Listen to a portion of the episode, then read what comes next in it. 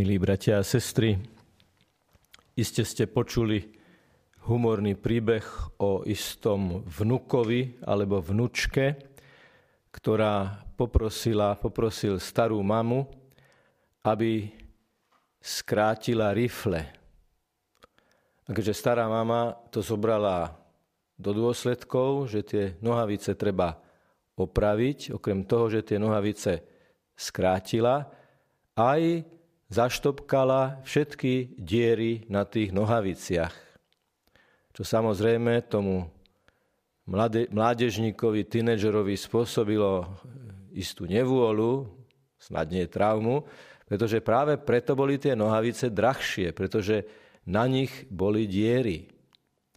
Je to zvláštny fenomén našej súčasnosti, že mladí ľudia, a možno nielen mladí ľudia, si radi obliekajú šaty, ktoré sú štilizované ako šaty, roztrhané, ošuntele a chudobné. Samozrejme, sociológovia a psychológovia sa zaoberajú tým, prečo sa ľudia obliekajú nejakým spôsobom a dochádzajú k takému záveru, že obliekanie mnohokrát vyjadruje v zásade dve veci že do určitej skupiny patriť chceme a preto sa obliekame ako tá skupina, ako to spoločenstvo a súčasne, že sa tým obliekaním vymedzujeme voči nejakej inej skupine ľudí, do ktorej patriť nechceme.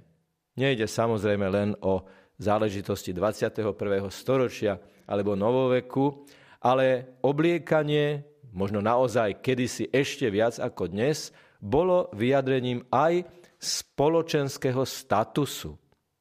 Kto sa ako obliekal, kto na čo mal, kto ako sa prezentoval svojim oblečením na verejnosti, tým chcel vyjadriť určitú spoločenskú výšku.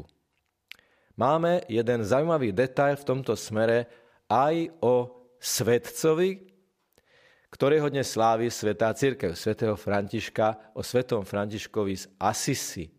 Jeho doboví známi zaznamenali, že František ešte pred svojim obrátením sa obliekal spôsobom, ktorý presahoval jeho spoločenský status. Dokonca píšu, že neobliekal sa ako syn významného obchodníka, ale ako syn kniežaťa.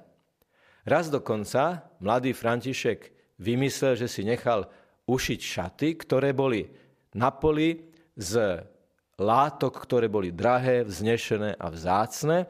No ale recesia bola v tom, že druhá polovica tých šiat a za v nejakých kombinovaných prúžkoch alebo častiach odevu, to boli vlastne ako keby handry. A možno už toto oblečenie u Františka vyjadrovalo ten vnútorný zápas, ten vnútorný boj, ktorý napokon vyvrcholil vtedy, keď svoje bohaté šaty v prítomnosti biskupa a obyvateľov mestečka Asisi odovzdal svojmu otcovi a zriekol sa bohatstva, zriekol sa pohodlia, ktorému, na ktorom mal účasť, pretože bol synom bohatého obchodníka.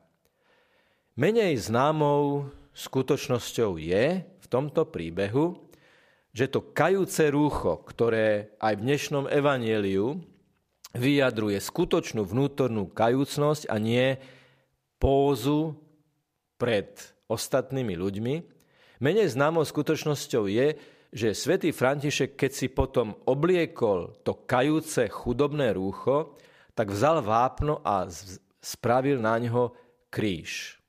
Škoda, že ani vo filme Franka Zeffirelliho, ani v tom druhom filme, ktorý ako keby sa snažil vyvažovať prílišnú romantičnosť toho prvého filmu, táto skutočnosť, tento detail nie je naznačený, pretože on je naozaj kľúčový a podstatný. A vyjadruje čosi, čo e, takým frapantným spôsobom hovorí svätý Pavol ako pozvanie. Oblečte si Krista. Čiže Neštilizujte sa, nerobte formu, nemachrujte, tak povediac, peknými šatami, alebo vystednými šatami, alebo štilizovanie chudobnými šatami, ale to, čo naozaj pôsobí a to, čo naozaj dlho zostáva v srdciach ľudí, je tvár, je správanie, je vyžarovanie, je reakcia na jednotlivé podnety. To je v konečnom dôsledku to, čo je našim oblečením. A tak si počas dnešnej svetej omše vyprosujme to, čo nám odovzdáva svätý František. Svetý František bol som, musím povedať, E, aj vnútorne pohnutý, keď som v lete roku 2018 stál pred jeho vystaveným rúchom z vrecoviny, naozaj veľmi chudobné rúcho, ale celý ten príbeh, ktorý je za ním, aj to odovzdanie tých bohatých šiat, prijatie tej chudoby, nie ako vonkajškovej záležitosti, ale niečo, čo siaha do hĺbky srdca, to bolo skutočne veľkým zážitkom.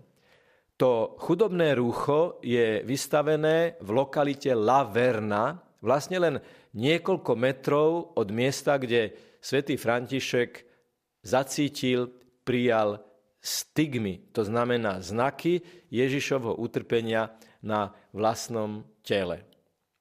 Stigmatizácia svätého Františka je niečo, čo ľudí veľmi zaujíma, veľmi sa tým zaoberajú, aj z medicínskeho, aj z z hľadiska príbehu a zaujímavosti, kuriozity, ale v skutočnosti všetci môžeme byť stigmatizovaní, všetci môžeme mať stigmy, nemusia nám krvácať ruky, bok a nohy, ale ak na našich rukách sú mozole, buď skutočné, alebo pomyselné, z toho, že naše ruky pracujú pre dobro druhých, že naše ruky sa namáhajú preto, aby sme konali lásku, ak sme sa zodrali, unavili láskou, láskyplnou činnosťou, slúžiacou láskou voči druhým, tak to sú tie znaky, ktoré zavážia pred Bohom. Celé posolstvo svätého Františka je vlastne o slúžiacej láske.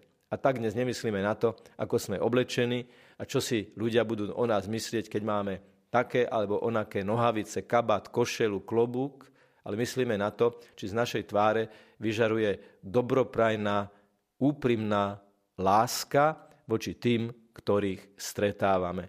To je to skutočné Božie znamenie. Či sme voči druhým láskaví, milosrdní, úprimní, pokojní, tak ako to učil svätý František.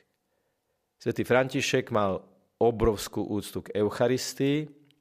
Prvý Betlehem, ktorý vlastne on zaviedol, nemal figurky, mal len náznaky veľkej chudoby, v ktorej sa aj sám Ježiš narodil. Vlastne prvé františkové známe Vianoce, podrobne opísané, boli o tom, v akej radikálnej chudobe sa narodil Ježiš Kristus. A preto prvé Vianoce, aj prvé jasličky sa odohrali a vyvrcholili svetou omšou, slávením Eucharistie, počas ktorej aj František povedal niekoľko hlboko prežitých slov.